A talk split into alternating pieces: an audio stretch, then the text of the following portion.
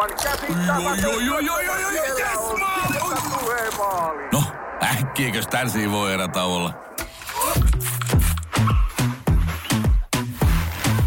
Tule sellaisena kuin olet, sellaiseen kotiin kuin se on. Kiilto. Aito koti vetää puoleensa. Suomirokin aamu ja suoraan asiaan. Turkissa jännitetään parhaillaan maan sunnuntaisten presidentinvaalien lopullista tulosta ja sitä, että menevätkö vaalit toiselle kierrokselle. Tämä tapahtuisi siinä tapauksessa, että vaalien pääehdokkaista kumpikaan ei saisi vaadittua yli 50 prosentin äänienemmistöä. Tilanne presidentinvaalissa näytti etukäteen jo tasaväkiseltä ja kansa lähtikin odotetusti liikkeelle sankoin joukoin. Opposition edustajien mukaan jotkin äänestysurnat olivat täyttyneet jo iltapäivän puoliväliin mennessä. Tuloslaskennan yhteydessä turkkilaismedia Habertürk kertoi äänestysprosentiksi ensin hieman alle 88, mutta lukema muuttui niin Habertürkin kuin muidenkin turkkilaismedioiden sivuilla laskennan edetessä. Puoli kahdeksan tienoilla eilen illalla äänistä oli laskettu vajaa kolmannes. Kyselyiden perusteella presidentin vaihtuminen on täysin mahdollista. Oppositioliittooman ehdokas Kemal Kilicdar Oulu oli noussut ykköseksi lähes kaikissa kannatusmittauksissa, mutta myös Erdoğania kannatti vähintään 40 prosenttia kaikista äänestäjistä. Suoraan asiaan. Huomionarvoista tässä tilanteessa on se, että sitä mukaan kun presidentti Erdoganin kannatus tippuu, niin äänestysprosentti tuntuu nousevan. Jostain sieltä aina onnistutaan kaivamaan lisää niitä ääniä ja äänten laskennan loppua kohti tämän prosentin odotetaan huitelevan jossain siellä 150 ja 200 prossan välillä. Viikonloppuna Suomea Euroviisussa edustaneille Kääriälle tapahtui lauantaisessa viisufinaalissa hurja läheltä piti tilanne, kun tämä meinasi törmätä esityksessään käytettäviin vaijereihin. Artisti kuitenkin korjasi tilanteen nopeasti ja jatkoi esityksen loppuun kunnialla. Se naru oli siinä ensimmäistä kertaa koko Liverpool-reissun aikana. Huomasin sen siinä, kun lähdin juoksemaan. Taisin osuakin siihen ja väitin sen jollain kumman syyllä kääriä, kertoi Ilta-Sanomille Helsinki-Vantaan lentoasemalla sunnuntaina. Kääriä oli toisen sijaansa pettynyt. Hän lähti hakemaan Liverpoolista viisu voittoa. Hän olisi halunnut juhlia sitä suomalaisten kanssa torilla. Suoraan asiaan. Suomirokin aamu haluaa tässä kohtaa jo viheltää pelin poikki ja todeta, että äänestys voidaan nyt sitten perua. Niin siis mikä äänestyskö? No tulevan urheilugaalan sykähdyttävin urheiluhetki tietysti. Se on nimittäin nyt tässä. Kääriän vaijerin väistö. Kanadalaisartisti The Weeknd on hiljattain kertonut haluavansa muuttaa artistinimensä, kertoo Iltalehti. Artisti kertoo haluavansa ottaa jatkossa käyttöön oikean nimensä Abel Tesfaye. Uutistoimisto AFP mukaan 33-vuotias R&B-muusikko oli maanantaina vaihtanut käyttäjänimensä jo Twitteriin ja Instagramiin. Tesfaye kertoi vastikään amerikkalaisen W Magazine muotilehden haastattelussa haluavansa tappaa The Weekendin. Maailman suosituimpiin artisteihin kuuluva Tesfaye kertoi edelleen tekevänsä musiikkia, mutta artistinimenä on jatkossa kenties tähden etunimi Abel. Yritän ehdottomasti luoda nahkaani ja syntyä uudelleen. The Weekendinä olen sanonut kaiken, mitä voin sanoa, hän selitti. Artistin mukaan seuraava albumi on luultavimmin viimeinen, jonka hän julkaisee The Weekend nimellä. Suoraan asiaan. Somerokin aamun trivia-osaston saamien tietojen mukaan myös artistin toinen nimi oli yksi uusi nimimahdollisuus. Kaverihan on siis koko nimeltään Abel Makkonen Tesfaye. Kansainvälisesti tämä ei vain sitten olisi ollut ihan niin hirveän toimiva. Suomessa toki olisi. Tänään keikalla Makkonen. Mahtavaa. Itävaltalaisessa junassa kuului tavanomaisten kuulutusten sijaan vahingossa Adolf Hitlerin puhetta sunnuntaina, kertoo Helsingin Sanomat. Puheen lisäksi junan kuulutusjärjestelmän kautta kuului joukko huutamassa natsisaksaan liittyviä Heil Hitler ja Sieg Heil huutoja. Junan operaattorin mukaan tilanne ei ollut ainutlaatuinen, vaan samanlaisia tapauksia on sattunut viimeisten päivien aikana monta kertaa. Jo viime viikon torstaina ensimmäisen kerran. Tapauksista kertoivat muun muassa itävaltalainen sanomalehti Hoitte ja Britannian yleisradioyhtiö BBC. Itävallan rautatieyhtiö ÖBB kertoo BBClle lähettämässään tiedotteessa uskovansa, että kuulutuksia ovat tehneet junan kyydissä olleet ihmiset. ÖBB on ilmoittanut tapauksista poliisille. BBC mukaan kahta ihmistä tiettävästi epäillään asiaan liittyen. Suoraan asiaan. Mihin tämä junamaailma oikein on menossa? Ensin Suomessa VRn junissa kuuluu junan myöhästyessä jotain mindfulness-harjoitteita ja Itävallassa laitetaan uusi vaihde silmään ja pyöritetään natsipuhetta. Saamiemme tietojen mukaan Jenkeissä on lisäksi pyöritetty junassa Trumpin puhetta ja Venäjällä puolestaan, ei kun hetkinen, siellähän ne junat ei liiku ollenkaan, kun varaosat on loppu. Hupsista. Hirmuinen hintakaattori on haukannut hinnat aivan palasiksi. Nyt puhelimia, televisioita, kuulokkeita ja muita laitteita haukatuin hinnoin.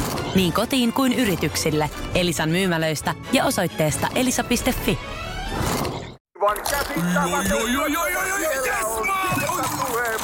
No, äkkiäkös tän voi erätä olla? Tule sellaisena kuin olet, sellaiseen kotiin kuin se on. Kiilto. Aito koti vetää puoleensa. Hallitusneuvottelut ovat kovastikin käynnissä säätytalolla ja neuvottelijat ovat tuoreempana liikkunaan pyytäneet oikeusministeriön asiantuntijoita selvittämään, että olisiko rikoslain pykälissä kiihottamisesta kansanryhmää vastaan niin sanotusti liikkumavaraa. Tästä asiasta kertoo Helsingin Sanomat, joka on vahvistanut asian oikeusministeriöstä. Pyyntö on toimitettu suullisesti oikeuspolitiikka- ja tasa-arvo-alaryhmästä, jota johtaa perussuomalaisten kansanedustaja Leena Meri. Kuinkas muutenkaan? Rikoslain mukaan kiihottamisen kansanryhmää vastaan syyllistyy, jos asettaa tai pitää yleisön saatavilla tai levittää jotain ryhmää uhkaavan, solvaavan tai panettelevan tiedon, mielipiteen tai viestin. Ja täsmennetään jo tässä kohtaa, että kansanryhmällä ei siis tarkoiteta esimerkiksi puoluetta tai sen kannattajia. Ihan vaan, ettei tule sanomista. Teon täytyy siis tapahtua rodun, ihon, värin, syntyperän, kansallisen tai etnisen alkuperän, uskonnon tai vakaumuksen, seksuaalisen suuntautumisen, vammaisuuden tai näihin rinnastuvalla perusteella. Rikoksesta tuomitaan sakkoon tai vankeuteen enintään kahdeksi vuodeksi ja törkeästä tekomuodosta voidaan tuomita vankeuteen vähintään neljäksi kuukaudeksi ja enintään neljäksi vuodeksi. Ja perussuomalaiset on useasti esittänyt uudistuksia juuri näihin rikoslain pykäliin, koska mitään ei saa enää sanoa.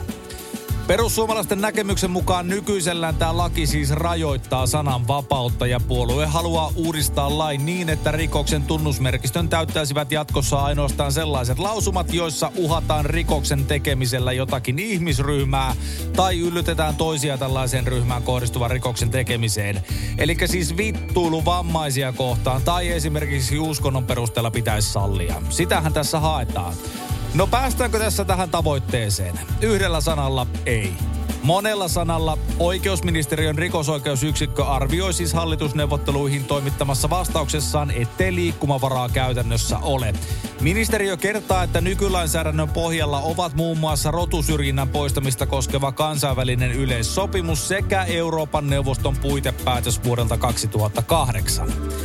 Suoraan asiaan. Jatkossakin perussuomalaisten täytyy siis tyytyä aukomaan päätään myös hallitusneuvottelussa. Vihervassareita, mädättäjiä, kokoomusporvareita, rantaruotsalaisia, kristillisdemokraatteja, Sanna Marinia, muita puolueita äänestäviä ja omia äänestäjiään kohtaan. Onhan sitä siinäkin toki listaa. Yli tuhat vuotta vanha raamattu on myyty New Yorkilaisessa huutokaupassa 38 miljoonalla dollarilla keskiviikkona. Yksi maailman vanhimmista säilyneistä kirjoituksista viedään näytille museoon Tel Avivissa. Asiasta uutisoi muun muassa New York Times ja Bloomberg. Suomessa asiasta kertoo Iltalehti. Teoksen huusi itselleen Yhdysvaltain entinen Romanian suurlähettiläs Alfred H. Moses. Nahkakantinen käsin kirjoitettu pergamenttiteos Codex Sassoon sisältää lähes täydellisen hebrealaisen raamatun. Moses osti raamatun juutalaisen kansan museon puolesta antaakseen sen esille museon kokoelmaan. Teoksen myyjänä oli pankkirja taidekeräilijä Jackie Safra, joka oli ostanut sen itselleen huutokaupassa 3,2 miljoonalla dollarilla vuonna 1989. Tämän päivän rahassa hinta vastaa noin 7,7 miljoonaa dollaria. Suoraan asiaan. Tapauksesta tekee merkittävän ennen kaikkea se, että kyseessä on tiettävästi kallein satukirja, mikä on koskaan myyty huutokaupassa. Kakkoseksi jää ainoastaan perussuomalaisten ajatuspaja Suomen perustan iltasaduksi tarkoitettu fiktiivinen teos Totuus kiihottaa. Tai siis sehän ei päädy näille listoille ollenkaan, jos rehellisiä ollaan, kun eihän sitä yksinkertaisesti halua kukaan ostaa. Juhani Tami Tamminen palasi vielä kerran televisioruutuun MM-kisoissa keskiviikkona pelatun Suomi-Ranskaottelun yhteydessä, kun hän piipahti Siimoorin kisa lähetyksessä kertoo MTV Uutiset. Vuosina 2012-2017 MTVn kanavilla Don Tamina MM-kisoja kommentoinut Tamminen puettiin myös tähän esiintymiseen säväyttävään asukokonaisuuteen. Röyhelöisen pikkutakin alle puetusta paidasta pilkisti Jeesus, joka oli kuvattuna viimeiselle ehtoolliselle. Tammisen puvustajana pitkään toiminut Jemina Hanhimäki kertoi vuonna 2017 Iltalehdelle, että Jeesus-paita oli tarkoitus nähdä kiekkoikonin päällä jo vuoden 2015 MM-kisoissa. Jeesus oli kanavan mielestä kuitenkin loukkaava.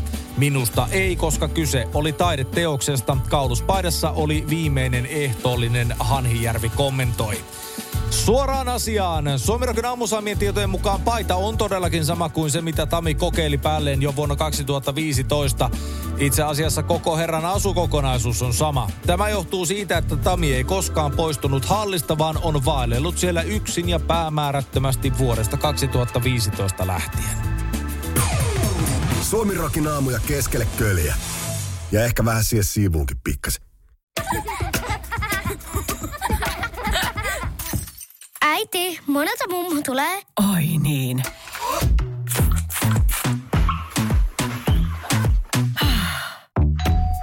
Helpolla puhdasta. Luonnollisesti. Kiilto. Aito koti vetää puoleensa.